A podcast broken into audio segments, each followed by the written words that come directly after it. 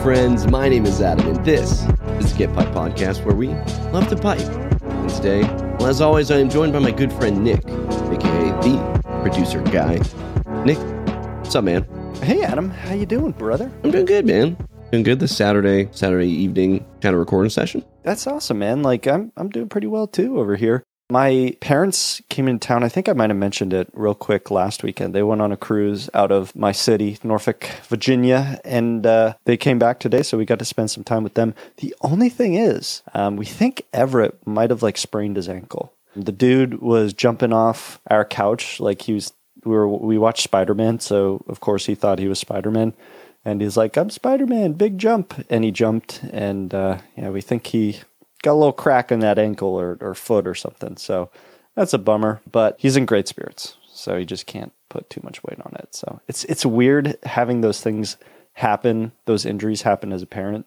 I know they're it's a part of life. Funny thing is, it's actually arguably not a part of life. There's a Reddit page, a subreddit, and it's people who've never broken a bone.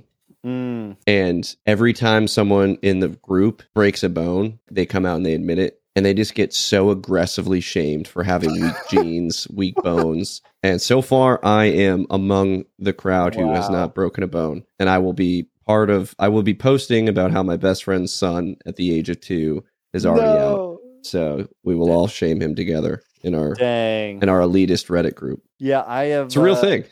I know. I don't doubt it, dude. I there's a Reddit group for everything. I feel like, but uh, that's that's a very obscure one. But I can I can see how it becomes very elitist because for the longest time, like I was I was I, I shouldn't say for the longest time, but I was part of that group. Then I I remembered like then I broke my wrist and that sucked. I mean, to be fair, it was in the sixth grade, but I think maybe it was you we were talking about. We're we're all kind of amazed like that you hadn't broken anything. As you know, you you skated growing up, like you did all this Yeah, stuff. yeah. Typically, people have a I lot. Of skated of as an oh. adult. Yeah, I know you still do, and you know you do army stuff, and that's not that's prone to injury. You know, at the end of the day, moving moving stuff around, running, you know, going going through the the deserts or the forests or whatever you're doing. But uh, yeah, it's impressive. You are elitist. I will I will say that. It's been it's been uh, it's been a pretty quiet quiet weekend for the most part so far. We got some some friends coming over tomorrow. I might if it's nice out, I might break out a pipe, show show it off a little bit. Um, but I did meet with a friend this week, and that was great. It was great to to just just have a hang out at a local brewery. had a had a beer, smoked. Um, actually smoked. You're talking about the Um, Saint Espresso, right? You were going to do that? Yeah, I actually didn't smoke that. It was one of those ones where I wanted to kind of dry that out a little bit, but I didn't Okay. didn't have the right the right time to kind of do it properly. So I know with some of the other sort of aromatics that I've had, if I were to just smoke it as is, granted those were a lot wetter than this one is, so I might have been okay to be to be Mhm. fair. But the other one I had, I think it was a Cornell and Diehl, but it was just like an espresso blend. Dude, it was like sopping wet. And I tried smoking it one day on a on a walk, which also wasn't super helpful on a lunt. It's it's very hard to do. Um, I was smoking it in a corn cob, which is fitting if you if you look at the title of this episode. But uh, dude, it just wouldn't light. It was brutal. Yeah. So I didn't want that with this. So I smoked some Beast, which is good. I, I really like that. Perique, and uh, I actually smoked my pipe uh, that I got from Tom from Malcolm's Pipe Shop.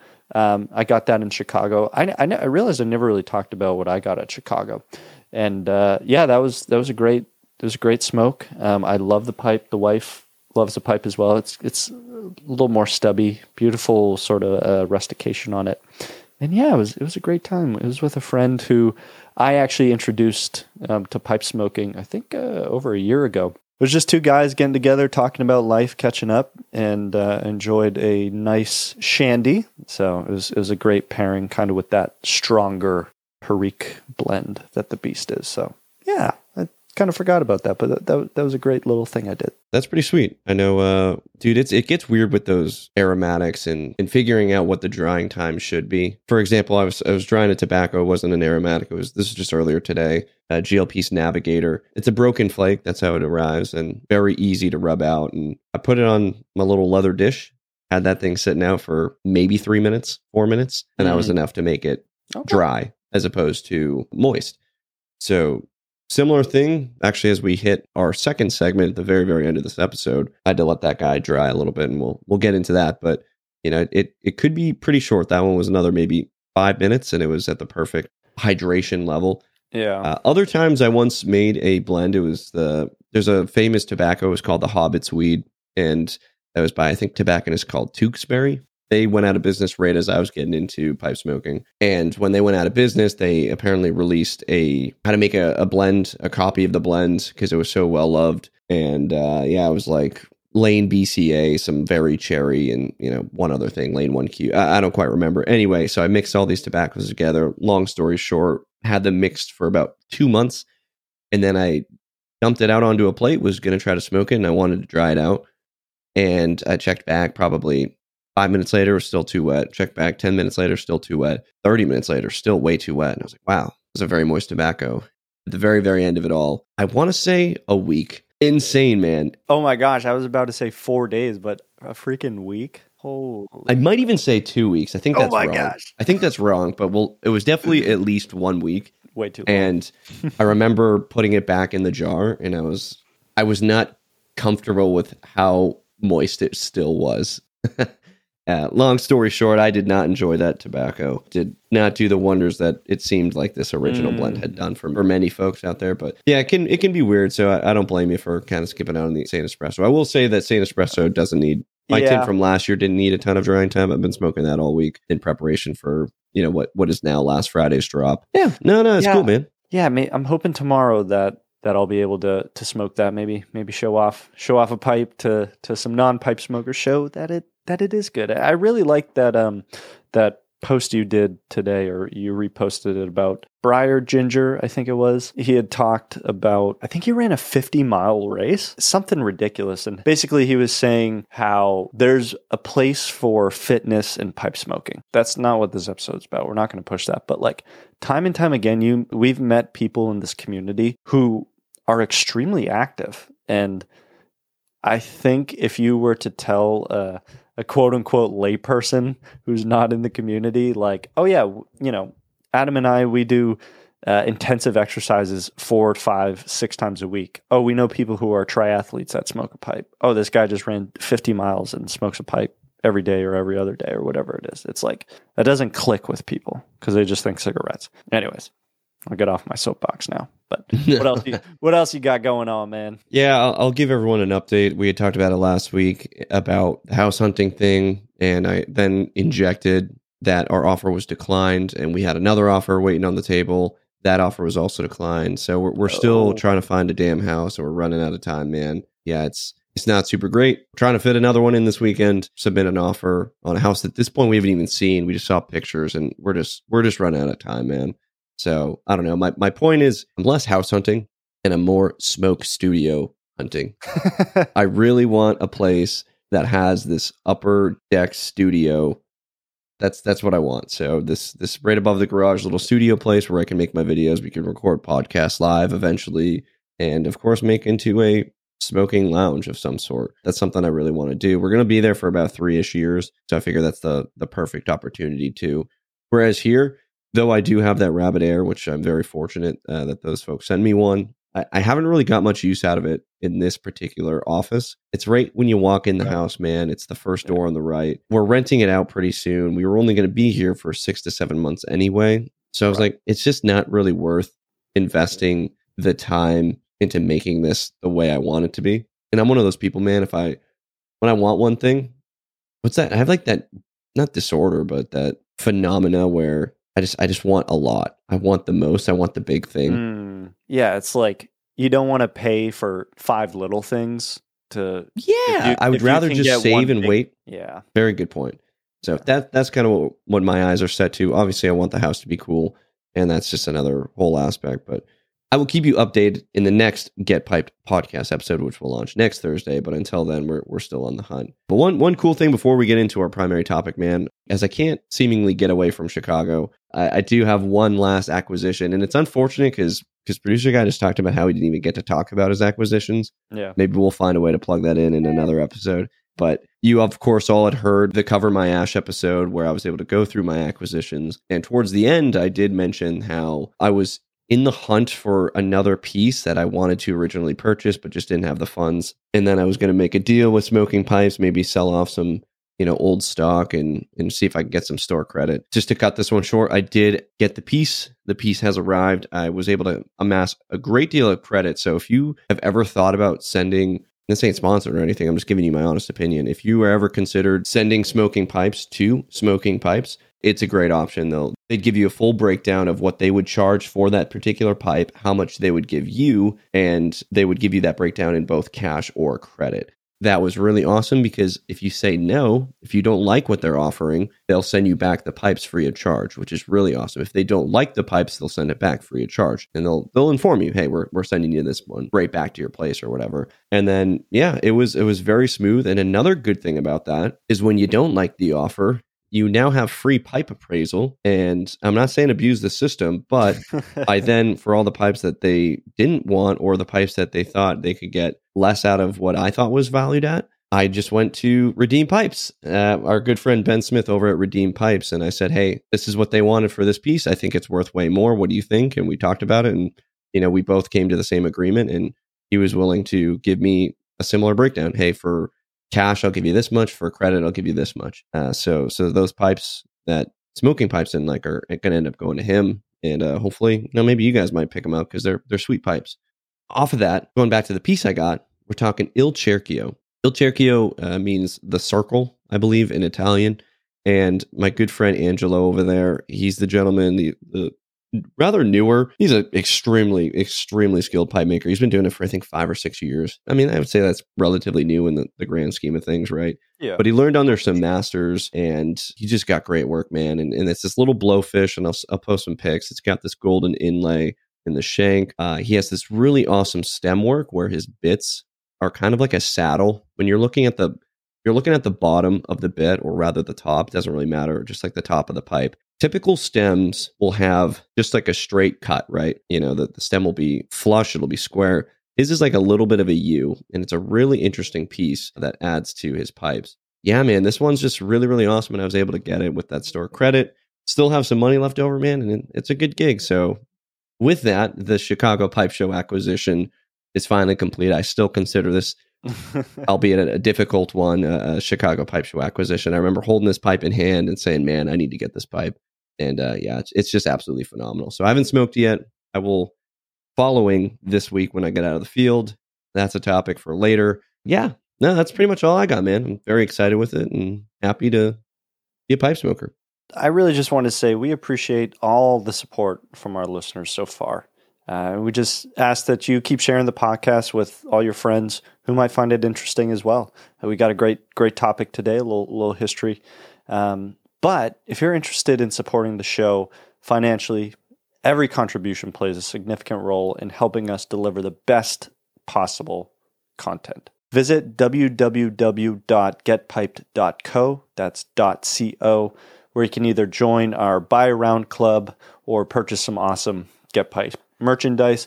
And I will say, we got some some new stuff coming for merch. I, I, I think it's going to be some really good stuff. So so stay tuned for that. But with all of that, with our buy around club, I just want to give a shout out to Nicholas Walker from France. got some international buy around club members. Uh, he got a buy around at the coffee level. Thank you so much, Nicholas Walker. Thank you so much for the support. Again, everything counts when it comes to to get piped. So we appreciate it. But we've got a great show planned this week with another edition of Anecdottle. And following our primary topic, we will dive into our segments, including the ever popular This or That, as well as our seldom occurring segment titled Blend Blend. Hell yes. Big thanks to the producer guy for the producer guy things, and a big thanks to our friend Nicholas Walker over in France. Merci, merci. Is that French for thanks or something? Merci. Yeah, it's close enough. Okay, good.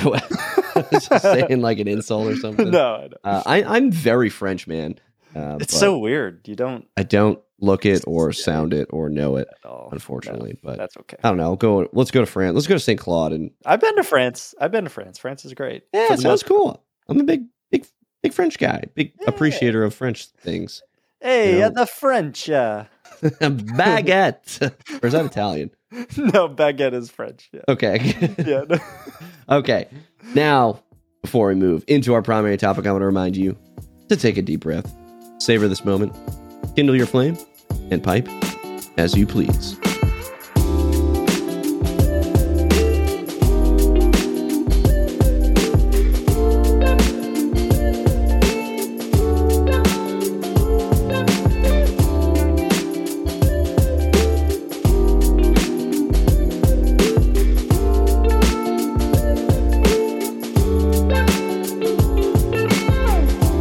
So, for our topic today, we got a little anecdottle action here. Anecdottle is a combination of two words. It's a combination of anecdote, which means a short or amusing or interesting story about a real incident or person, and dottle, meaning a remnant of tobacco left in a pipe after smoking. Adam came up with this name. Uh, it's it's phenomenal. So with this series, we we dive into a little bit of history here. So we're we're diving into the history of corncob pipes in this episode. So that's where you get that short, amusing, or interesting story about a real incident. And the dottle in this case is we hope that you're you know you're sitting back, relaxing, enjoying a pipe, right? We want you to be enjoying this moment. So we're we're giving you a little anecdottle here. Previous editions of Anecdottle from the Get Piped bookshelf include episode 056, 033, 024, and 012.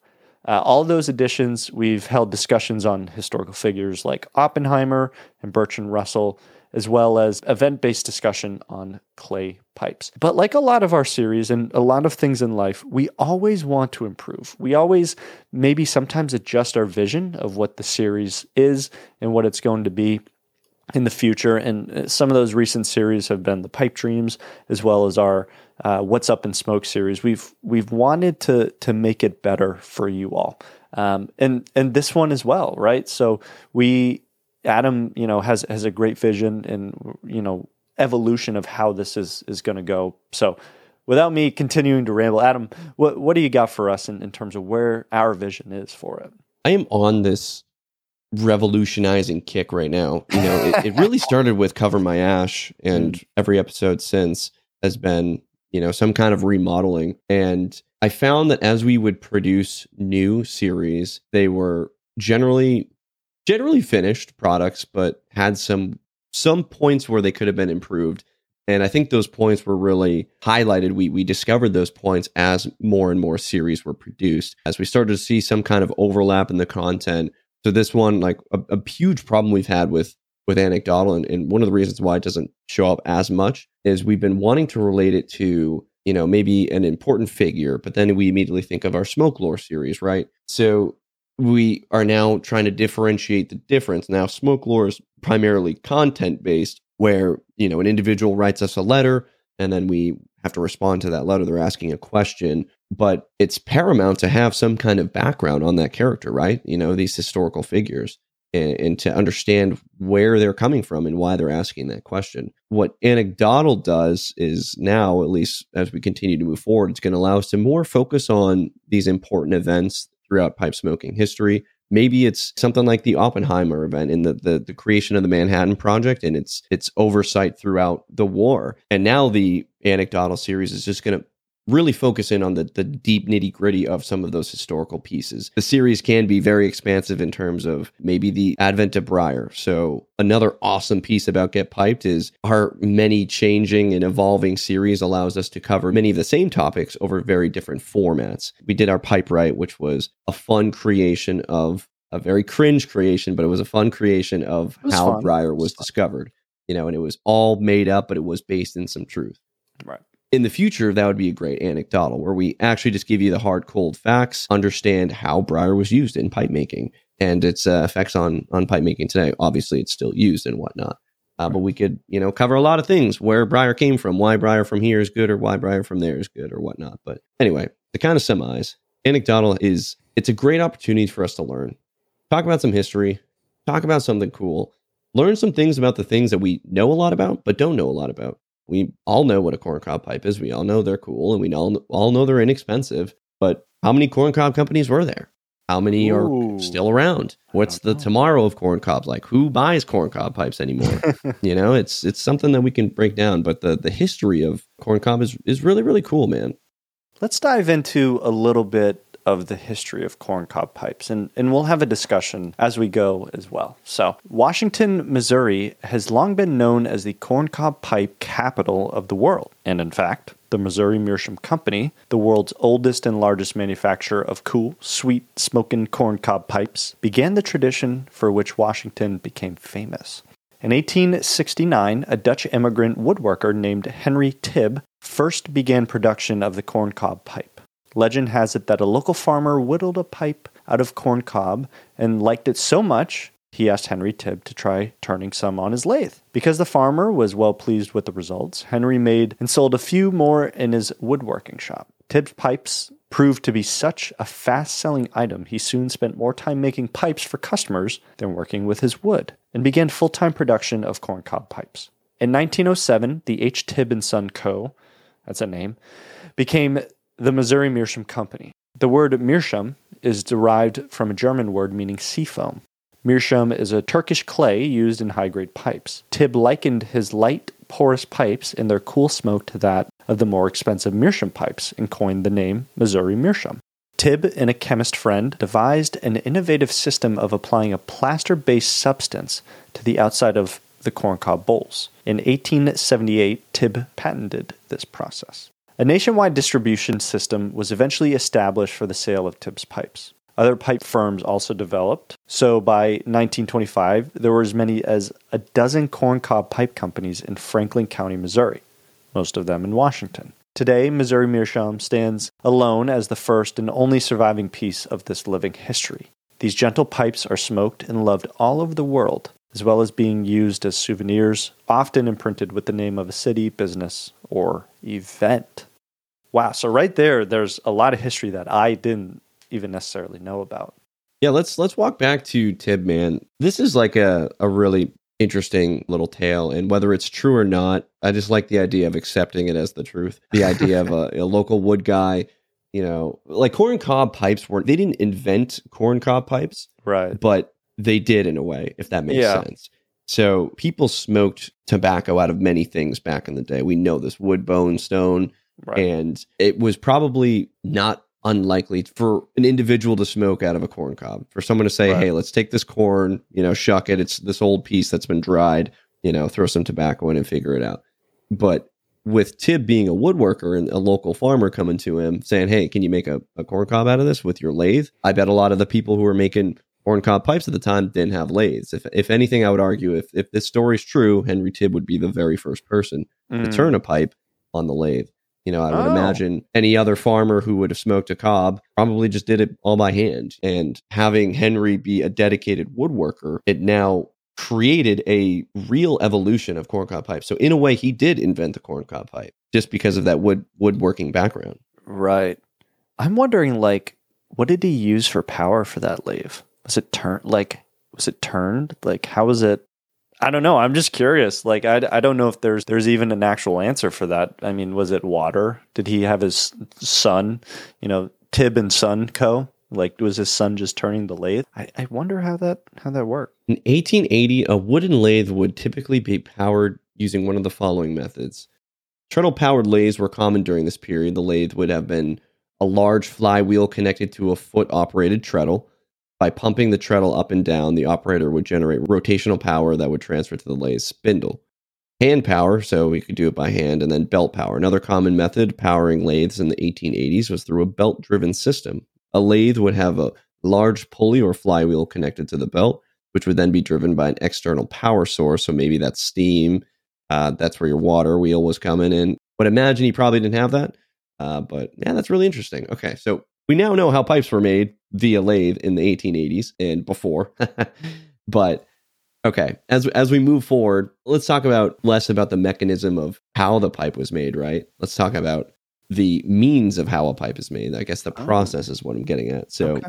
corn cobs are it's not as easy as you think. You can't just go to the grocery store, buy a ear of corn, shuck it, cut it in half, you know, turn it on a lathe, and now you have a corn cob, right? So would imagine a lot of folks have tried this. A lot of enthusiast pipe smokers. I would too. That's the first thing I would do. Oh, let's go buy some corn. Yeah. But the point of the corn is cobs are are strong and hardy, but only when they're dry, right? So the first thing you do is once all your corn's harvested, it needs to be stored typically outdoor in, in massive bins, then it's going to be shelled. Once all the corn is shelled, they're then set out to dry. These these these are drying for at least two years. All these corn cobs that have been freshly shelled, and this is what begins that aging process. So again, generally two years is the the going mark. Anything less than that, and you know, there's just going to be flaws in the cob. It won't. It'll be way too soft. A lot of us know when we smoke a corn cob, uh, especially ones that don't have a briar plug towards the bottom or any kind of hardwood plug, you can easily poke through the bottom of the cob Oh, and that's yeah. from the moisture. If you're trying to clean out the the dottle here, you know you can really put a pinhole inside the bottom of the pipe. That would happen far more often to the sides of the bowl as well if if it wasn't properly you know aged, dried, and cured. Essentially, Right. Right. so that's why that is very important. But once they're shelled and aged, it's generally ready to become a pipe, right? And the first thing they need to do is then load these. What what Missouri Meerschaum does is they load them in the chutes, uh, and their factory's really cool. I have not been. I've seen some YouTube videos of the factory tour, so you can kind of see all of this unfold. You got to do like a get piped, Factory tours. you know, just just plan them, Yeah.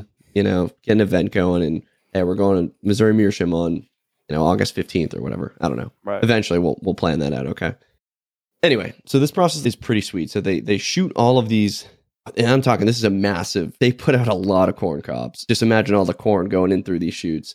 eventually they're sorted into size and and the size determines which type of pipe they'll be so we think about i mean they have a ton of different lines and this is specifically for missouri meerschaum but you can really extrapolate this process to the other companies that are no longer in existence but we'll talk about a little bit later but good example is the MacArthur, right? So the MacArthur is a massive bowl pipe.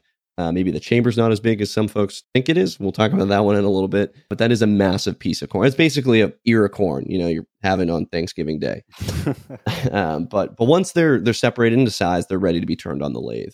They'll just bore that tobacco hole, and then uh, they'll they'll start turning these these corn cobs on the on these lathes. Typically, they will add that wooden plug, and that's that's generally a hardwood. Uh, some additional pipe makers, pipe cob modders, whatever you want to call them, they might do what's a briar plug just to add some flair to it. But that briar plug, that wood plug, is again to prevent any kind of moisture really collecting at the bottom of that corn. This is going to happen no matter how aged your, your corn is. You could dry age this thing for six years, you're still going to get that moisture. It's it's corn, and that's why it's a seven dollar pipe, not a you know hundred twenty dollar briar. right. Right.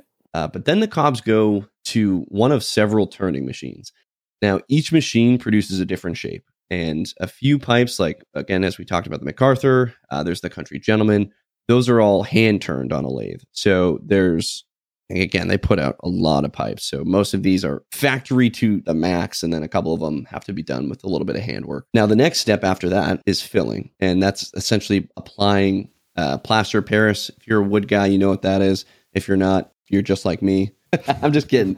That's like the what is that like the I've had to use it. I, I tried building a tried building a, a forge, and for some Oh, reason I needed plaster of Paris or something.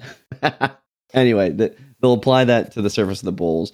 So once they're dried for either a day or two, the next process is what they call the white scouring, or essentially sanding the bowl to to make it smooth. Bowls for less expensive pipes are varnished in a, a concrete mixer and spread out on wire racks to dry. And then bowls of the higher cost, uh, relative, we're pushing the $20 range, maybe $17. These are going to be placed on spindles and then they rotate and then they're sprayed with uh, some kind of lacquer, some kind of coating. Now, after the bolts are completely dry, that's when assembly begins. And, and one of the interesting things about the assembly is it's it's rather human intensive. So this is the part where all the factory workers at Missouri Meerschaum are really getting their hands uh, dirty, for lack of a better term. So the wood stems, the the shank, that those are going to be painted uh, the cob like ink. Uh, that paint they're going to apply that same color paint, and then once the stem is ready, the stem is then glued and tapped into the bowl. And this is all done by hand, like I said.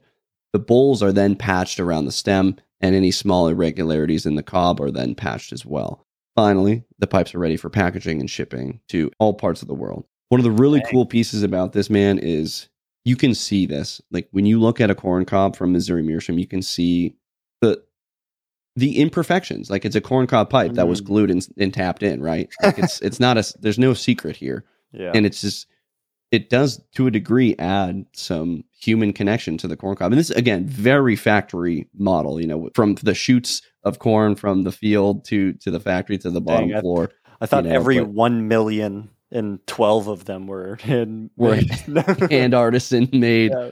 corn cob pipes. But uh, no, I mean, but like you could see videos, man, and you can see these people like they have great quality control. You know, Yeah. there's folks just coming into the factory every day to to tap some stems in to apply coats to the the higher cost pipes, and it's it's a really wonderful thing. And dude, it's just so American in nature. Just just the corn cob, the the factory setting.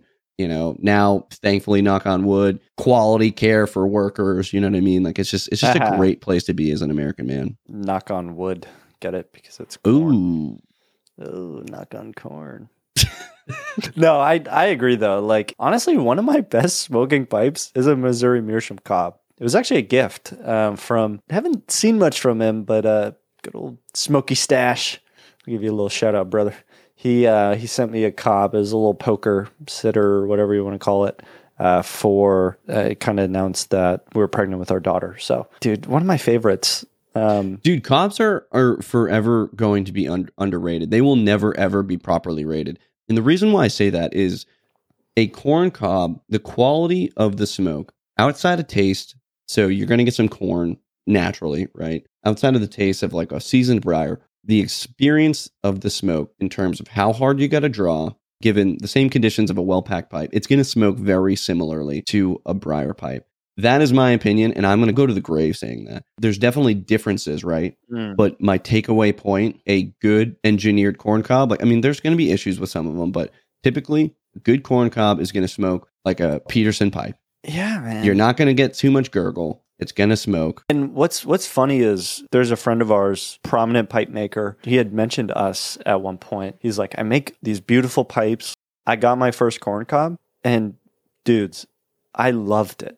Like I loved it. I, I did. I didn't know what I was missing out on in a way. And so it's like it's one of those things where you know you and I we often talk about artisan pipes, and they get they get expensive. Like they really do. But when you get down to it, man, if it smokes, it smokes. If you have a corncob pipe and that's all you smoke and that's what you love, even though I will say, I, I think everyone should, you know, so there are some people who don't want an artisan pipe or a factory pipe or uh, maybe a higher grade factory pipe because they're like, I don't want to, I don't want to then smoke something really nice and have to, you know, mm-hmm. go back to whatever it was, or maybe they were smoking like nice Petersons, and then they finally got an artisan, and they were like, it doesn't compare, like it's so much better. So I, I get that, but everyone's got to have a corn cup, no matter what. Like I said, I'd love to make like a tier system Yeah, of just specific smoking quality. The top tier would be mm.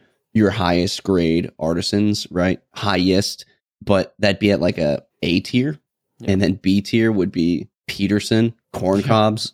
yeah, C man. tier would be like a basket pipe that might need some modifications. Anything below that would probably be just a poorly engineered pipe. Yeah. These aren't massive jumps, right? So Oh. I specifically put corn cobs with pretty much every factory pipe. You get the same experience. That is why they will forever be Underrated. underrated because people think, oh, cheap, you know, it's it's not as good of quality. That is not true. Now there's drawbacks, right? Like so the whole moist bottom of the cob, if you don't have a plug in there, that's a drawback that you won't get with Briar. But when we're talking about drawing from your pipe in the same packed bowl, it's the same thing, man. And, and I think that's really, really awesome.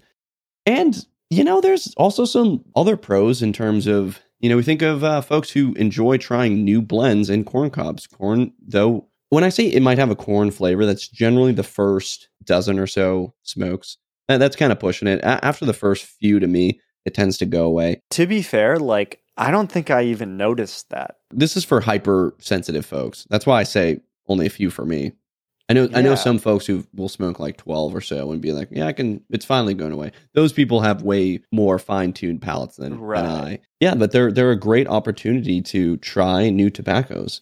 You know, whether it's an unsmoked or smoked, you can really find what the tobacco has to offer whereas briar will season more significantly than that of the cob. And what I've actually been interested in is kind of some of the companies that produced corncob pipes outside of obviously the Missouri Meerschaum Company. And it seems as if there was a few over time. And, you know, in, in that brief introduction on the history of it, like I mentioned that there were a lot. Obviously, there's there's some names that have stuck out. Um, and others that just kind of faded to history. I know I had mentioned some tobacco companies when I went on my my little trip for that wedding that were in the hotel room. They were just random companies that no one probably had ever heard of. Mm-hmm. And it was one of those things back in the 10s, 20s, you know, there's probably just company after company just coming out and and doing stuff. So, I think some of that was similar here, but we we see Missouri Meerschaum who's stood the test of time, the oldest and most well known corncob pipe manufacturer in the U.S., established in 1869 and continues to produce today.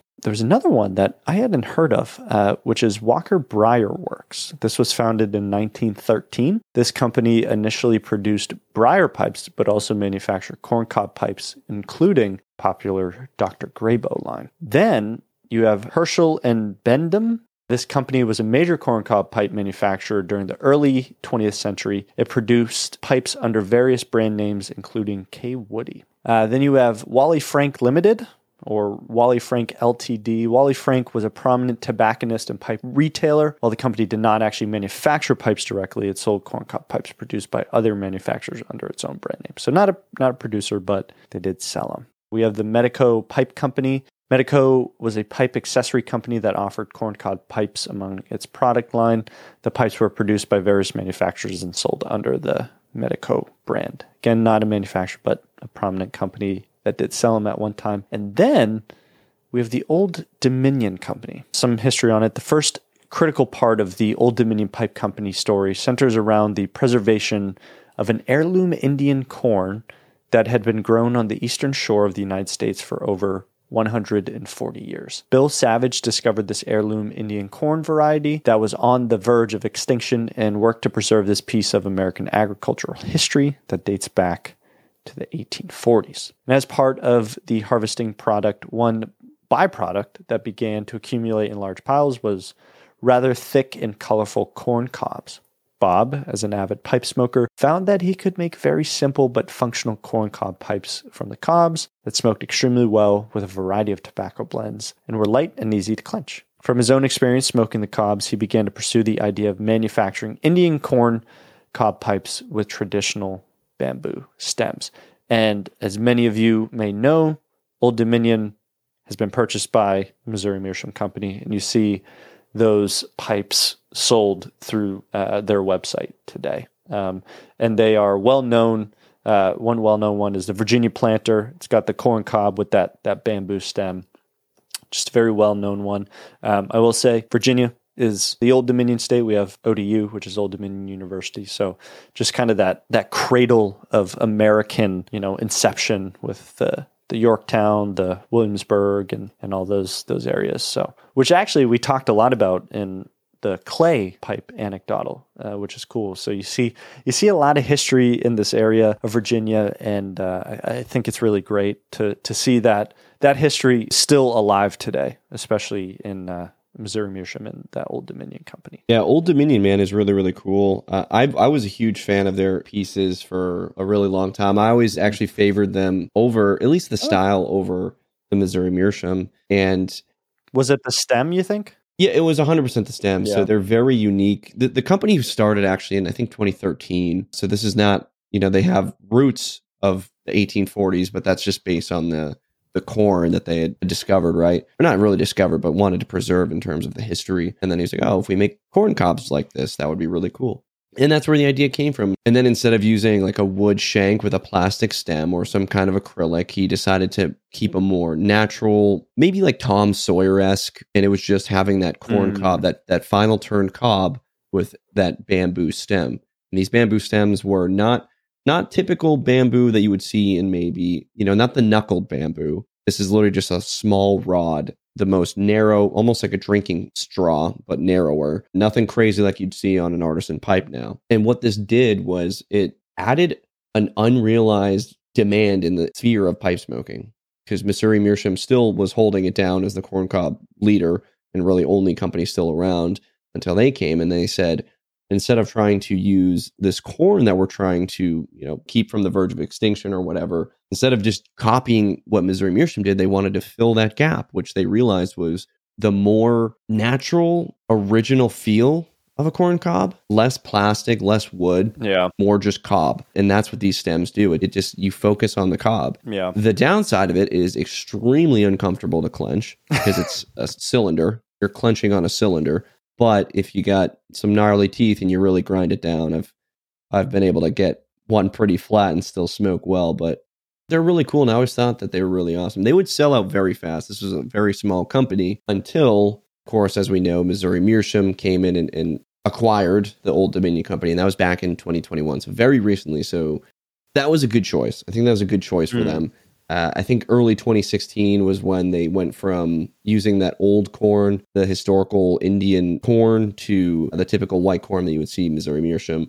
By 2021, when Missouri Meerschaum was ready to send them an offer to purchase them out and manufacture their pipes faster, it was all around just a good gig. And outside of Old Dominion as well was uh, outside of their cobs anyway was also clay. They had some clay pieces. So now today Missouri Meerschaum will produce those Old Dominion style cobs at a much more efficient rate than they were at that small company in Virginia. And they also got some of those clays too. So Yeah. it's just really, really awesome stuff, man. I actually have a few. We gave one away from a giveaway, but I have two little ones that are really awesome, man. They're great field pipes and Yeah. Dude, they just really capture that corn cob feel, something that I think their regular line just doesn't. And that's not a dig to Missouri Meerschaum, no. Uh, because not every day I want to smoke a. I'm an old farmer boy cob, you know. Other times I want a functional corn cob pipe with, you know, the, the acrylic stem or the plastic stem, and you know, Yeah, no, I I agree. I it's like a it's a weird thing where I see the Old Dominion style being sort of like a um, you wouldn't want to do like a Civil War reenactment with not an Old Dominion. yeah, exactly. Maybe that's where I was getting at. I would buy multiple Old Dominions if that makes sense to have and smoke on a warm summer's day, and I feel like, uh, or I'm tilling my garden or whatever it is, or I'm picking weeds. Like I would I would do that. But yeah, I kind of wanted to talk about some of the some of the effects of pipe smoking as well as you know we're one of the main figures in uh, corncob pipe smoking history is none other than our friend General Douglas MacArthur, um, or as as we like to call him, Dougie. Do we? Yeah, we do. Did we? Yeah, we did. No, we don't. No, we no we don't. No, we don't. It was a joke because he's he's been dead for a while and he's not actually our good friend because we never met him. well, we have because he wrote us a letter. Oh, that's true. That's true. Yeah, just a recap on on MacArthur, and we'll go into then some of the effects that not only uh, Missouri Meerschaum had, but as well as, as General MacArthur and a lot of these legacy companies has had. But General MacArthur had a distinguished military career and is one of only nine individuals to achieve the prestigious five star rank in U.S. history. Served in World War I, World War II, and the Korean War, demonstrating his bravery, strategic prowess, and leadership abilities. MacArthur's involvement with the military began at birth as the son of Lieutenant General Arthur MacArthur Jr., a Civil War veteran. Graduated from West Point as a top ranking student and went on to serve as an engineering officer and aide de camp in the Philippines. His valor in various military campaigns earned him recognition, including the Medal of Honor. Uh, he became renowned for his fearless leadership and was promoted to the rank of brigadier general during the First World War. And then after the war, he held key positions such as superintendent at West Point and chief of staff of the U.S. Army. Here we get into to kind of the, the bigger stuff. In 1941, MacArthur was recalled to service and played a crucial role in the Pacific Theater during World War II. He successfully implemented the strategy of triphibious warfare and led the liberation of Philippines. When the Japanese first attacked Pearl Harbor, right after that, they went after the Philippines. Um, and he said something like, I will be back. And uh, man, he came back. Um, so he was promoted the rank of General of the Army, a five star rank in 1944 after all he did during World War II. And, you know, he still still had some time with that. But after the war, he served as the military governor of Japan and played a pivotal role in its reconstruction. So we bombed them, but we're going to rebuild them back. Um, and I believe he actually accepted the surrender um, of the Japanese on that uh, that battleship. I forget forget the name, but he actually accepted that. And one of the main things that was really cool, I'd say, about MacArthur is he didn't want to get rid of the emperor. Um, I, I'm pretty sure he advocated for keeping it as a symbol of you know Japanese history. He did advocate for that post post war. Um, so all that during the Korean War, he commanded the United Nations forces and achieved initial success against North Korean forces. However, his disagreement with President Truman led to his controversial dismissal. MacArthur retired from the military in 1951 after 52 years of service. Despite his controversies surrounding him, MacArthur's contributions to American military achievements in multiple wars are undeniable, and his legacy remains a significant chapter in Army history. Passed away in 1964, leaving behind an enduring phrase Old soldiers never die, they just fade away. And as well as leaving behind that old phrase, he left around quite a memorable and uh, one could argue legendary pipe in his name, in his stead. That is the General Douglas MacArthur five star from Missouri Meerschaum Company. Dude, I am a huge MacArthur fan, and and part of that honestly is the fact that he's like the main pipe smoking guy, right, in the military. Of course, he had some controversies. When we say that, it's because producer guy had kind of mentioned he had a 51 52 year career right part of that it ended in the 30s you know he did well served well retired and then world war ii happens and he's asked to come back right and then his entire army is just pretty much destroyed. Not as necessarily folks but like the the equipment was destroyed in the philippines. And that's you're right. So he does leave and he says i shall return. That's what he says. I love uh, that. and and uh yeah lo and behold he does come back kicking ass and he says i've returned. I have returned. four years later, four or five years later. But you know, this guy was just was just awesome, and he was ready to execute a full scale invasion of, of mainland Japan, uh, and uh, he was ready for it. He wanted to. You know, the the entire government was Russia at the time, Soviet Union was on board with it. All of our allies were on board with it, and then that's when. Dude, it's funny how this all comes together. In our la- one of our last anecdottles, we talk about how we diverted by using the, the atomic bombs. Yeah.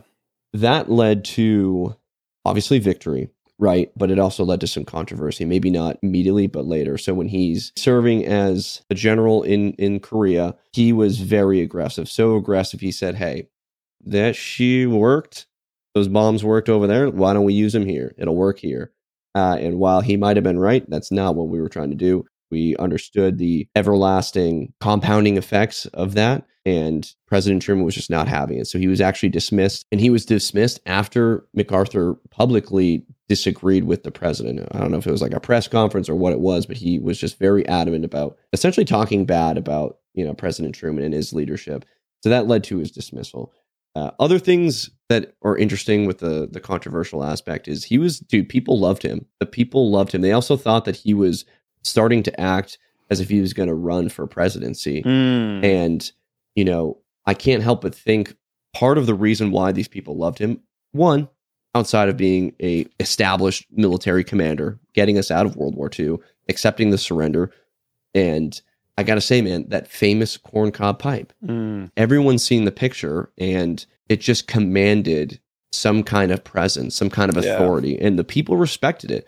You know, they they saw this man smoking this giant corn cob, and they were like, "Wow, that's a general." It just it was an association that they didn't think they were Mm. making. It was just naturally there. And in a weird way, maybe this episode could be titled "How the Missouri Meerschaum Five Star Corn Cob Pipe Led to His you know dismissal." Because again, like Truman knew that the folks, civilian populace, American populace, loved this this general, but there was definitely some disagreements. And serving 30, 40 years in war, Dude. I guess at this point, 50, the guy needed a rest anyway. So it was, it was probably a good time. What's interesting though is Eisenhower then went on to become president. And it's like the European theater guy got the presidency. Oh, yeah. Okay. I see what you're saying. Yeah. I read a great book on Eisenhower, and he was very reluctant at first to run for president uh, under the, the Republican ticket. But same sort of thing. Like you have these war heroes coming back. Yeah, it's just interesting how one kind of took that more public path and the other didn't. Eisenhower was more of the quiet type. Like he grew up the Midwest. It was just this quiet farm boy. whereas MacArthur kind of always seemed like this boisterous. Well, yeah, his father was was a general in the Civil War, right? Arthur MacArthur. What a name. and it's like it seemed as if MacArthur was probably primed, should have been primed to become that public figure, and he just wasn't. So it goes to show maybe some of those controversies had an effect. Yeah, it's it's interesting, man. Um, but but one thing that is certain is just he was a pipe smoker through and through. So that that was, was, not a show. Yeah, no, it wasn't a decoration, wasn't a prop. This was his thing. And one interesting aspect that a lot of folks get wrong is while the five star Missouri Meerschaum, the MacArthur pipe, is massive, it's also not. When we look at it, we see big corn, big pipe. In reality, we have big corn with shank hitting the middle of the bowl, so medium pipe there's actually a lot of wasted corn on there in terms of bowl size or capacity, chamber size, right? So while the bowl is big, that chamber is small. I don't think it's wasted in terms of style. I think it's amazing that they've done that. And what is really amazing is that was a very famous design. So I think in smoke lore, way back when, this is over a year ago, uh, go back and check that episode out with MacArthur. It's a very good episode. We're going to hit on some of the similar pieces with at least Missouri Meerschaum's impact. But to kind of surmise, he had been writing letters to the folks at Missouri Meerschaum. They were sending him pipes. But before that famous photo, that cob was a, a pipe that they'd been selling since the 1880s. But what he did was, being a general, you actually don't have that much time to be smoking a pipe. You know, when you're outside on the battlefield doing your battlefield circulation, sure. But when you're in meetings and stuff, it's less about sitting there smoking and it's more about going to different places, getting on phone calls. You know, you just don't have this time to smoke hour and a half pipe like that 1880s design was yielding. So Douglas MacArthur writes to Missouri Meerschaum and he requests them to make some with a shank going into the middle, middle of the pipe. He drew it out and he said, This is what I think. Same thing, just I want it up higher so I can have a smaller bowl. I'll be able to balance it more comfortably and continue to do my work, you know, leading the free people of America, you know, to victory in war. And so that's what they did. That's exactly what they did. So they, they made that design based on the mock-up that he drew and and of course now it's forever going to be sold by Missouri Meerschaum. Another key piece that you see today, and we talk about this again in smoke lore, is that they have a little burnt ring. It's a real burned ring around the shank. And I don't quite know why, but whenever MacArthur got a pipe, one of his Missouri Meerschaum pipes, he would always burn a circle around the shank. Oh. And nowadays, there that burn mark is there as a tribute uh, they would not be shipped that way originally, but MacArthur himself would make that ring, which is really interesting. Other things, so you said you don't remember what the what the name of the ship was. I think this is very fascinating. Think about it. Name of the ship that the Japanese surrendered on. Oh man, I I know it. It's on the tip of my tongue. Um, I feel like it's going to be the USS Missouri. It is. Yep. Yeah yeah, isn't that crazy, man? Yeah, it's poetic. It's poetic. It is. It is. It's almost like it was planned in the simulation. Really interesting. I'm sure a lot of you listeners were like, "Oh, it's Missouri. How do you not know that?" No, it's it, right off the tip of your tongue, right? Yeah. Crazy. Really, really crazy, man. But yeah, man, this has a long lasting effect in in pipe smoking history and in world history, right? The surrender happened. All the soldiers, what do they do? They go home. War's ended. See ya when you're a general, you got to stay. And what happens when you leave immediately? A lot of bad things. But that's what happened is, is MacArthur stays in Japan and, and serves as basically the authority. He's the, the president. authority. He's like essentially the president of this country as the US figures out how to give back Japan its power without being this imperialistic adversary. Yeah. And they figured it out. It took it took many years, but they eventually figured it out. But one thing is their uh, their emperor. So that's uh, Emperor Hirohito young guy at the time, when we related back to pipe smoking, MacArthur's legacy. Nick had talked about it. He was the biggest advocate for keeping this man alive.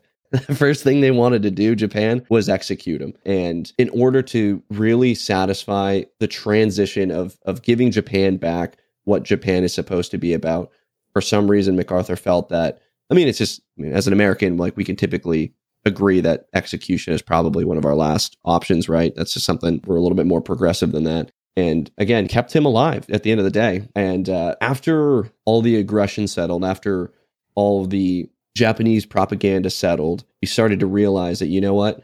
This was an honorable thing. So while they might have lost the war and a way to quote honorably win win that loss would be to kill your leader, execute yourself. They've since come full circle and they realize, you know, MacArthur was somewhat of a hero by keeping him alive and, you know, advocating for having him stay as the emperor as they really transition back to Right. what is to be the, the modern Japan, right?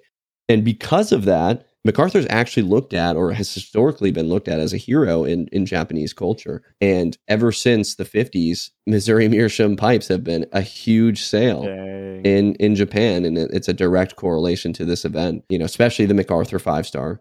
Missouri Meerschaum ships to over seventy countries, but outside of the U.S., Japan is definitely one of their their highest yielded production uh, exports.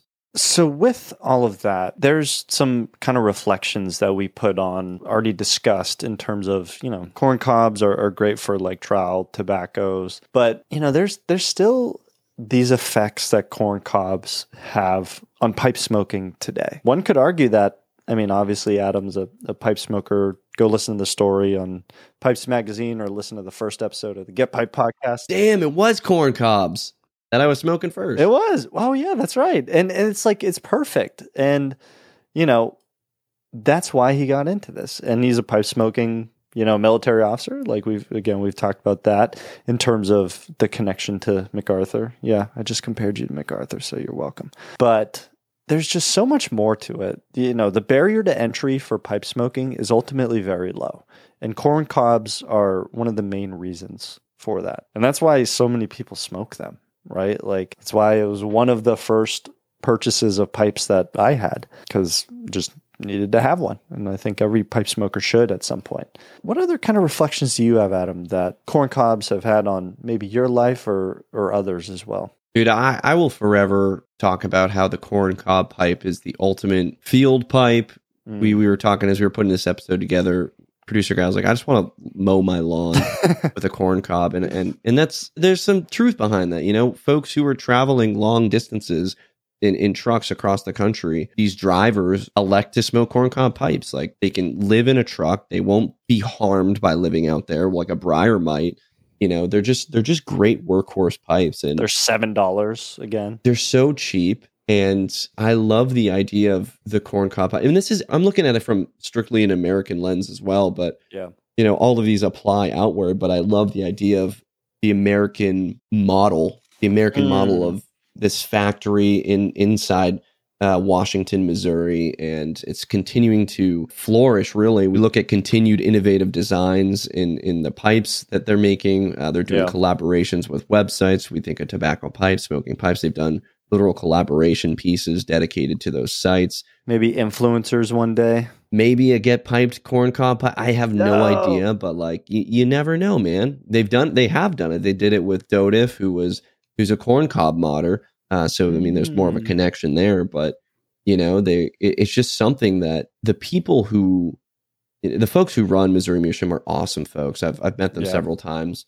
They are good people, Good people. and Uh, of course, I'm. You know, I got a podcast. I got to tell. I got to tell you, everybody's good people, but they're good, good people. If that makes sense, they know what's going on. They're in the community. They sponsor the events. They sponsored the Country Squire Radio. They were a main reason why they were able to get to episode 500. They continued to support Country Squire into the very last episode. And then they were there, you know, showing up to the Country Squire event. That was a, a huge cost that would have probably not been made by selling corncob pipes on just that last episode mentions, right? You know, my point is these people are for the community. They're at the Vegas Pipe Show, they're at the Chicago Pipe Show, and they're at the mini shows as well. You know, they're sponsoring these events. The way I look at it is when I see a pipe show and it has all these sponsors, they are making that show happen. Without those sponsors, the show's not happening. And part of that is they want the show to happen, right? And I don't think Missouri Meerschaum's thinking, oh, I'm going to sell 500 pipes at the Chicago Pipe Show. You know, Right. they probably sold like 15, 20. And that's not going to offset the cost of getting there, right? Yeah. But they're part of the community. And that's kind of what I'm getting at. And when they do these innovations of these collaborations, they're they're always modifying their cobs in terms of better designs. They're just for the pipe smoker, man. And it's a company for the pipe smoker. So whether you're an American or not, I think having a corn cob pipe in your collection is is absolutely a must as a pipe smoker.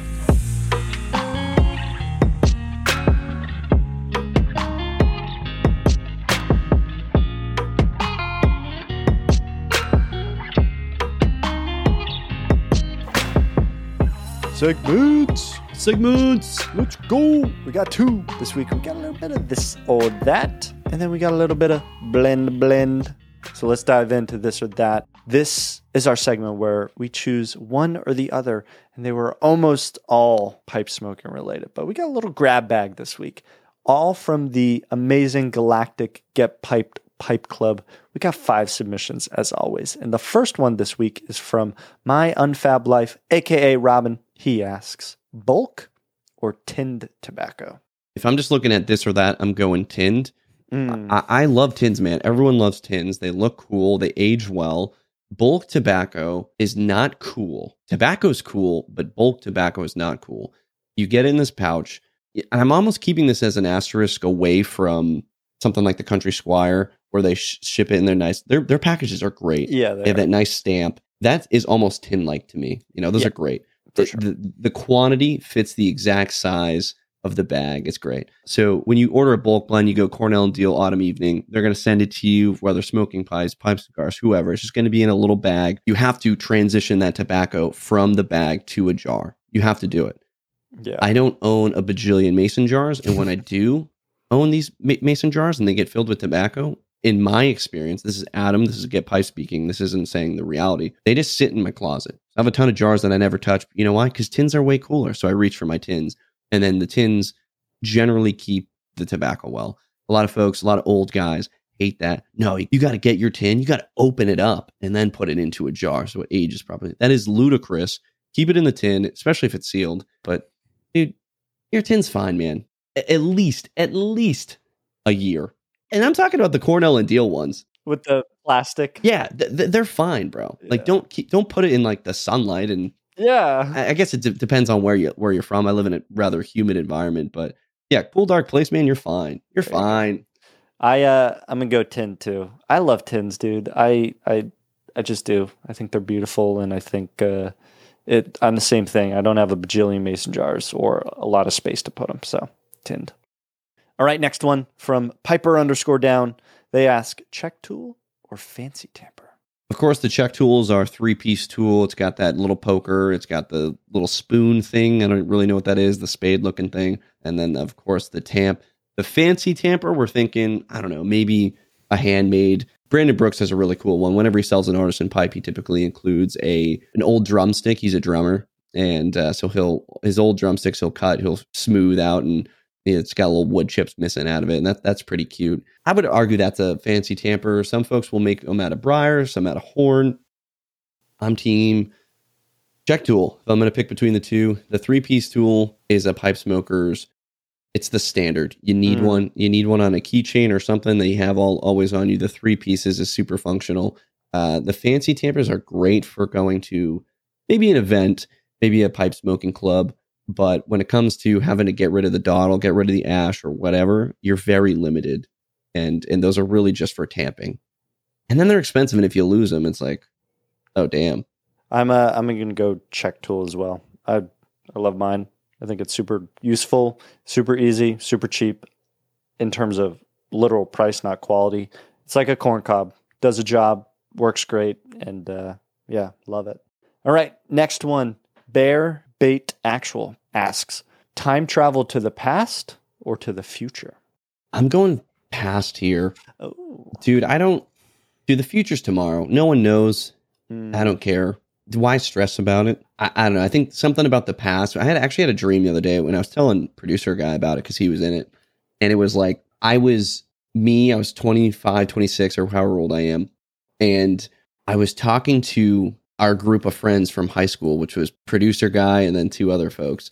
I was sitting there trying to explain to at the time Nick Masella that he would eventually be producer guy and be like, hey man, like we are gonna have this really successful podcast, you know, like we do it every week. You have a job, you have kids, and I know their names. I could tell you who your wife is. It was crazy. And it was just like this weird awakening experience of how time goes by. And and of course we're young, man. So so all our you know, all the older folks listening are probably like, ah, now they're learning. They're learning what it's like to reflect on time and how that affects your mental perception of your reality. And I don't know, it was a, it was a very out of body experience. I remember waking up really wishing I could go back to sleep and continue that dream. Mm. It it felt it felt cool. It felt good to see. I, I always see those things. It's like, hey, if you take the red pill, you could go back in time to when you were ten, but you have all your knowledge now. Or blue pill, you get a bajillion dollars right now. What would you rather do? As much as I don't want to redo things, I think it would be pretty cool to be ten years old or whatever with the knowledge I have now. Uh, I'm team past. Hmm. I'm going to go the future just to be opposite. I think it would be really interesting to like just see how the world is. I don't know. Like the past is, I've seen the world as it is. I've lived that, and not that I I worry about the future or necessarily want to go the future. I don't know. I'm just just interested. Probably like maybe after all the immediate family that I know right now is like dead. If I was gonna go future, man, I would want to go so far. Yeah. Imagine you ask that question, someone like, "Yeah, I'd love to go three months in the future." yeah. I'm really curious. Like, dude, no. no, I'm talking like 300 years, 400 yeah, years, yeah. something that like see how things are going. Yeah. Are they going? It's just desolate. There's just Yeah, you never know, and we will never know. Next one, fourth one is from One Big Duck.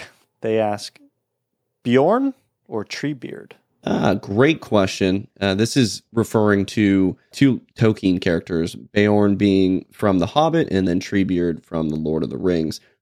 99% of the people listening will know of Treebeard. A lot of folks probably won't generally know of Beorn. If you do, it's from the folks who've read it or it's from the films. Film Beorn is not cool, horrible, very bad character, but book Beorn is one of my favorite characters in all of Tolkien to include Treebeard. I actually don't like Treebeard at all, really. The the film does really well of making him talk really slow and boring, and the book does even better at making it even more boring. And it's the longest three hour audio chapter of Andy Serkis Dude. just talking like Treebeard. I am Treebeard. I don't like Treebeard that much at all. Uh, respect respect the game, but they they really nailed it with Beorn in terms of the books. And I'm so heartbroken that uh, Peter Jackson decided to not make Beorn the character that he is in the books. So we can we can touch on that in another, you know, ask Adam anything or something. I'd love to break that one down for you, but just to, for this or that, I'm going Beorn. I don't know who that is just because I haven't fully read The Hobbit yet or seen the movies. So I'm just going to go Treebeard. Um, I think when he actually works, when he actually gets into the When he actually works, yeah, when he actually gets after it at um, was it Helm's Deep? Isengard. Isengard, Isengard. Yeah, he. Uh, That's a good point. They just get after it. He So, does kick ass. Yeah, he's really cool. when, when, you're right. When he gets working, when it gets working. All right. Our last one is from Smoke Baka, aka Don. He asks bowl coating or no bowl coating? And there is some nuance to this. So he says, I know bowl coating versus no bowl coating has been asked before, but this is a little bit of a different question. Which is better for developing a cake, smooth bowl or textured? A little background on my reason for asking this. I recently bought a pipe that has a polished smooth chamber, the smoothest I've ever seen, in fact. And while people usually say that a bowl coating helps the cake building process get started faster, I found that this ultra smooth chamber has quickly built one of the best first cakes I've ever had.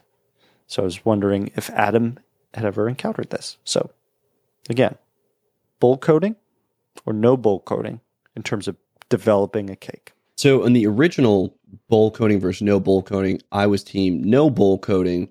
I think the the appearance of a no like just that wood color, that natural wood is so appealing to me, and I, I love that. But in terms of building a cake, this is a tough one because I still want to say. Let's give a little bit of context real quick on bowl coatings. Generally, it's when you look at the chamber, we're, talking inside the chamber. So bowl coating is really a chamber coating chamber meaning the inside, right? What that does is one, it's a protection. It's an inner coating that acts as like a, a, protective layer between, you know, just the wood and your burning tobacco. It's also can be used for moisture absorption to a degree. It's a great heat insulation, so even better than briar, which is already really, really awesome. Then it can affect the flavor to a degree. Can get rid of some of that natural briar taste. Not necessarily good or bad. It's very neutral, um, but it can I guess it's it's less of the the natural briar taste and more of what will happen from the natural briar taste, which is ghosting. So typically, a bowl coating might protect a little bit against some of those ghosting characteristics that you otherwise might find with a natural bowl. These are huge, broad strokes, and everyone's going to have a different experience. In my experience, the bowl coating is definitely better for cake development. Yeah, I, as much as I don't want that to be the answer, and again, every pipe's going to be a little bit different. Typically, I don't know the science behind it, but it just allows for that chamber carbon buildup. And the thing is, the reason why I want to pick the smooth is because I don't care. I, I'm not a huge fan, or I'm not concerned with bowl cake as much at all. If it happens, it happens.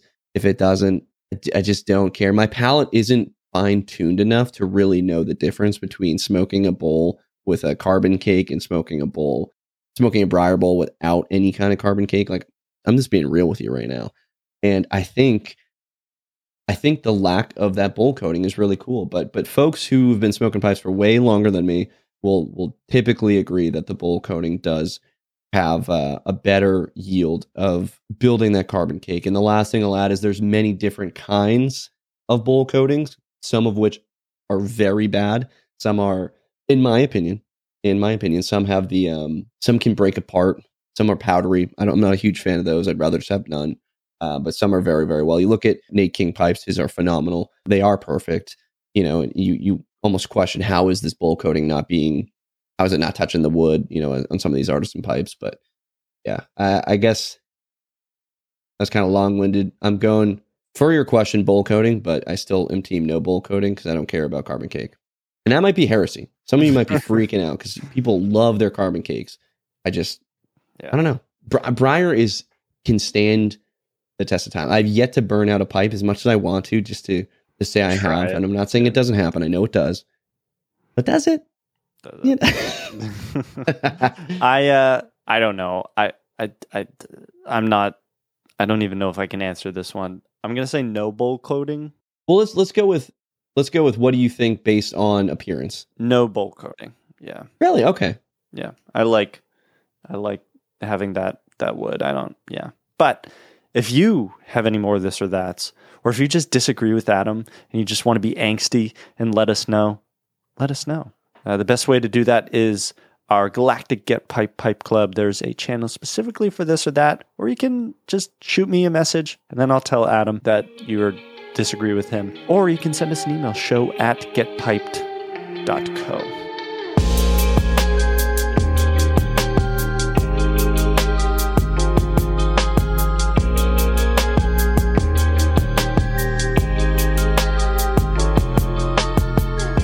But our next series today is one that I am going to take a little bit of a back seat on because I'm not really involved in this one. And this one is Blend Blend. So this this series is is seldom done. I think we've done it twice, maybe once once or twice. I think it was twice, twice. something like that. And um, this series where Adam blends two types of tobacco together uh, to create a new one, and um, he lets it marry and, and blend over a specific period of time. Uh, he smokes it multiple times and then gives the results. So this, we got a little, really like this name. It's uh, Escudolce. We got a combination of Escudo, Molto Dolce. So Adam, take us away. This was blended back the 24th of July. I have written on the tin right here, or the jar. First time I've opened up a damn jar was today to smoke this blend. Because again, I'm a tin guy. but I had this jar from Ju- July 24th of, of last year, 2022. And uh, I remember making this, and the skinny here on the blend blend is I had a way cooler name. I think I talked about this the last time we did it, which had to have been 20 episodes ago or something. I had a way cooler name that was something about like tobacco titans or eh, something cool that made sense to where you were putting tobacco together or I was like master blending blend thing and I forgot what it was. I didn't write it down. And then by the time we got to it, all I could come up with was blend blend. So the name has then stuck. I know it's so bad, it's so good.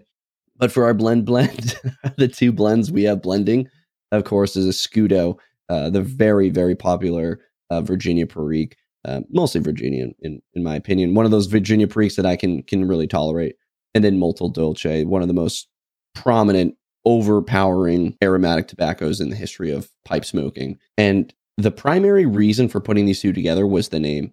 That was that was most of it, to be completely honest. Uh, and it did not fail. That is a great name, Escudolce. In terms of the intent after the great name, I wanted to do I wanted to find a way to give a little bit of flavor to the vapor. And the intent was just to find that balance between Aero, Virginia, and Perique.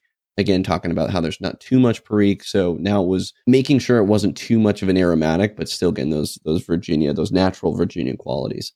We know that when we make aromatic tobaccos, it's primarily consisting of a Virginia um, or potentially a, a Burley uh, or otherwise a Cavendish. With this Molto Dolce, it's very Cavendish heavy. And I didn't want to take away all the flavor from the Virginia. I didn't want to just make it basically aromatic, aromatic Perique. And I think, I think that's what I ended up doing. What I did was I did half equal parts. I did one part Escudo and I did one part Molto Dolce. And then I threw in some random coins. So with that first breakdown of the Escudo, I made sure to do it in grams and I broke it apart so it would be exact. And then again, so my, my thought process was do half half and then continue to throw a couple Escudo Virginia Perique coins in there to have the whole coin marry as opposed to the shredded leaf. And yeah, I uh, I smoked it today. I actually had a phone call with a good friend, Nate King, the King of Pipes, uh, Master of Pipes, and I was smoking it out of nothing other than a Missouri Meerschaum five star General MacArthur. Uh, so that was a fun experience. I actually smoked an entire bowl of it. It was good. It was good. It was actually, I mean, I guess the end of blend blend. I'm going to say, should you make this blend? Uh, no, no, I am not a tobacconist, and I don't plan to be. But that is not one that you should do. Uh, but it was good. It was better than. Here, here's a good way to put it: Is Escudolce better than Molto Dolce? Yes. Is Escudolce better than Escudo? No.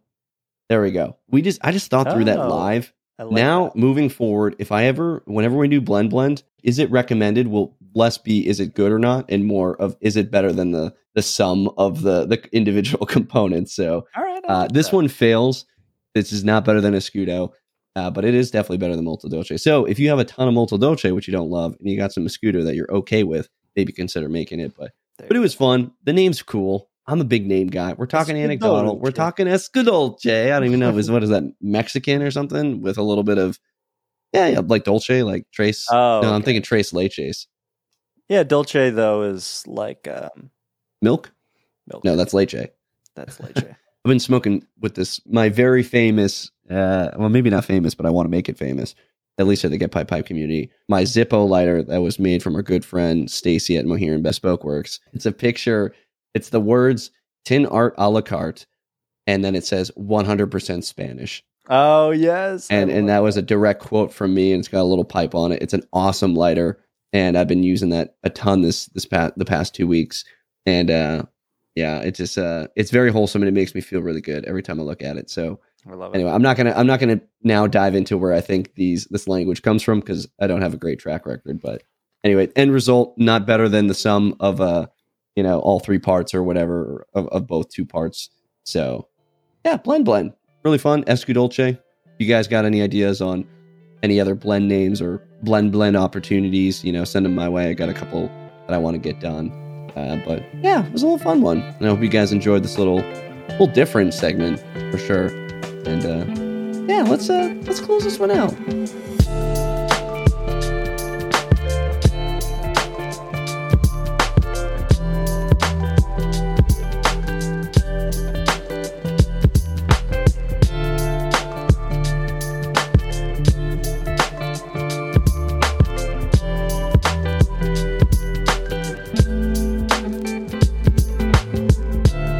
Where where can people find you if they want more of Get Piped? If they want more Get Piped, I'd say the number one place would be youtube.com slash Get Piped for some of the most premier YTPC. We're talking YouTube pipe community content.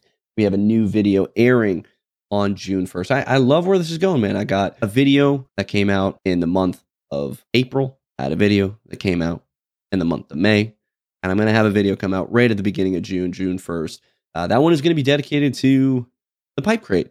It's going to be a little bit different than the talk we had, the little discussion we had a couple episodes ago, thinking episode 069 uh, in the, the Real Recommend Reel. It goes deeper. Got a little bit more information.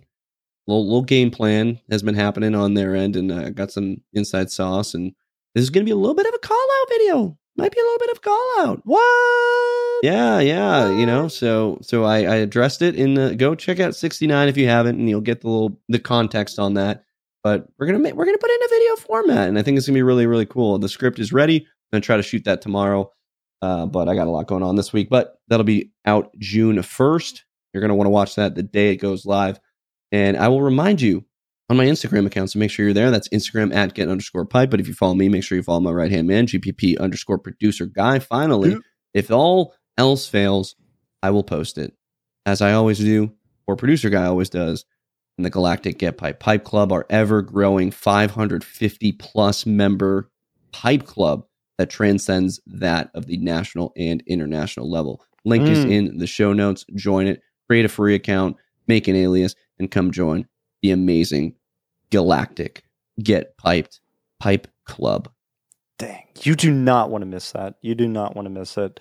We just had uh, we had some people come into the group, some good friends of ours, and uh, it's just they're just making it better. Like every person that joins adds a new component to the club, and uh, I love that. Whether they're an experienced pipe smoker who's been doing it for decades, or someone who's brand new, who's like, I searched pipe podcast, I found you, and I've been smoking a pipe for a week. We have those people, we have those folks, and uh, they all bring a uh, awesome component to the pipe club. Some of the better ones too, or not better. That's that sounds bad. but I'd say some of my favorite will without a doubt be the ones. We got one today. A gentleman joined and he said, I've been a long time listener of the show and I decided to finally join. In that I don't make any money. I have no intrinsic value tied to folks joining other than my heart, you know, just getting a little happy that we're we're providing some kind of some kind of space for pipe smokers to convene. The thing is like I'm not actively trying to convince everyone listening to join the Galactic Get Piped Pipe Club. yeah, But if you did, it'd be cool. That that's kind of what I'm getting at. So yeah, you know, it's funny. Some of you folks are going to hear this and you're going to continue to say no, and I'm cool with it. You're cool with it. But then in 45 episodes, you might be the one to be like, you know what? Okay, I'll do it. All right, you got me. So and I don't know. I'm not trying to get you, but we'd love to have you. So that is that. Let's be done. but uh, yeah, let's uh, let's be done. Let's uh, let's share this podcast with with any and all pipe smokers, new age, old age, young age, folks who've been doing it for decades, folks who have been doing it for a week. But do not just share with the men. Share with the women and the children too. But Adam, my good friend, get pipes, sir. What are your wise words of wisdom this week? This one is going to be interesting, man. So the episode generally ties a little bit to it as well, uh, and also w- with my work week coming up. What's coming up? We know Memorial Day is coming up, right? And I've been I've been kind of in a military mood, which is cool. Uh, I'm not typically very much in the mood of the military since it's my job, uh, but we just had a finance ball. I'm a, I'm a finance officer now, transitioning from infantry, but we had a ball uh, for the finance regiment and uh, it was it was a lot of fun, man. We had that last night by the time of recording, and we were supposed to go to the field originally. So I'm in the six month course, right? We're on month five, and the end of the course, there's there's supposed to be seven days in the field, okay, which is pretty crazy. Because come on, it's finance. It's fine. But but we have seven days field exercise. The funny piece is the infantry branch when they do their captain course, they have zero days in the field. Hmm, interesting. but but we had the seven days. Uh, but every few years, three to four to five ish years, is a ball for the finance corps, and it happens to be this year during my course, and that date fell on the Friday, the day before we were supposed to go to the field. So the original plan was we go to this ball Friday night, and then we go to the field at 4 a.m. on Saturday. Insane. So they were like, okay, now we'll push it one day to Sunday. You'll go out Sunday. So you'll have 24 hours, 36 hours or whatever to kind of recover. And all right, you're going to ruck out to the field and start training. During the ball, our famed colonel, one of my heroes, man, he's standing up addressing the entire room. There's, dude, there's two star generals in there. There's so many other full bird colonels, majors, captains, even lieutenants, and tons of sergeant majors retired. Like this is a full venue of military folks. And Colonel Worley goes, the captain's over there, and we were all kind of in the same section. In 36 hours from now, they're they're going to be stepping on a road march, but there's a decision point to be made. So he's like, we could have them go, do that, or we can push them one day to the right, uh, and and have them step off Monday zero four. And he's like, let's hear it for remain at Sunday zero four. And so many NCOs were screaming, and it didn't sound good. I was like, "Uh oh, this is not going out how I thought it would be." Uh, and then then when he pitched it for the the following day, the roar was much louder, which was was very Yes. appreciative. And it's funny because I was like, "Man, I hate every single NCO right now who is screaming." But those are the first ones I want on my team. True. Those are the first ones I want on my team. Everyone who screamed during that during the first day, send them send them to me. Send them my way. you know, all the other ones they I don't want them. But no, so very fortunately we're we're going out one extra day. So I'll be gone all week. So hopefully this episode airs well on on Thursday. I'll still be out there hoping to be home, but um, I'm going to bring out my pipes, man. I'm going to be smoking smoking some corn cobs, bringing my field pipes, getting some hopefully other folks into the hobby as well. These are always a really great opportunity for me. And uh, yeah, I think as we move into that following weekend, which is Memorial Day, you know, we we sit back and you know just reflect on this service. I'm not I'm not going to try to come up with something new, something you haven't heard in other Memorial Day celebrations. You know, just just keep it in mind, man. Uh, you know, especially as times get tough, especially as we look at wars that are going on, and then of course the prospect of us being brought into that. And something that we we talk about all the time, and we hope we hope it doesn't happen. I would love to not go to war, uh, but you know, in the event that I do, I'll make sure to bring a corncob pipe and uh, hopefully come back uh, on the other side, right? So True. yeah, let's just uh, let's sit back, enjoy, enjoy the weekend, guys. Uh, it's gonna be you're not gonna hear from me for a little bit, but yeah, Memorial Day will be you know one just to sit back, reflect, and uh, enjoy it. You know, I'm I'm team. Don't ignore all those Facebook things that say you shouldn't be having a barbecue. This is Memorial Day. Like, dude, f- that. That what? dude, no.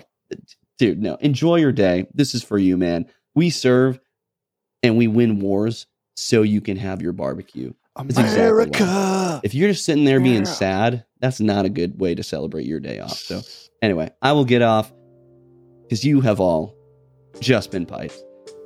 And until the next piping, we are out.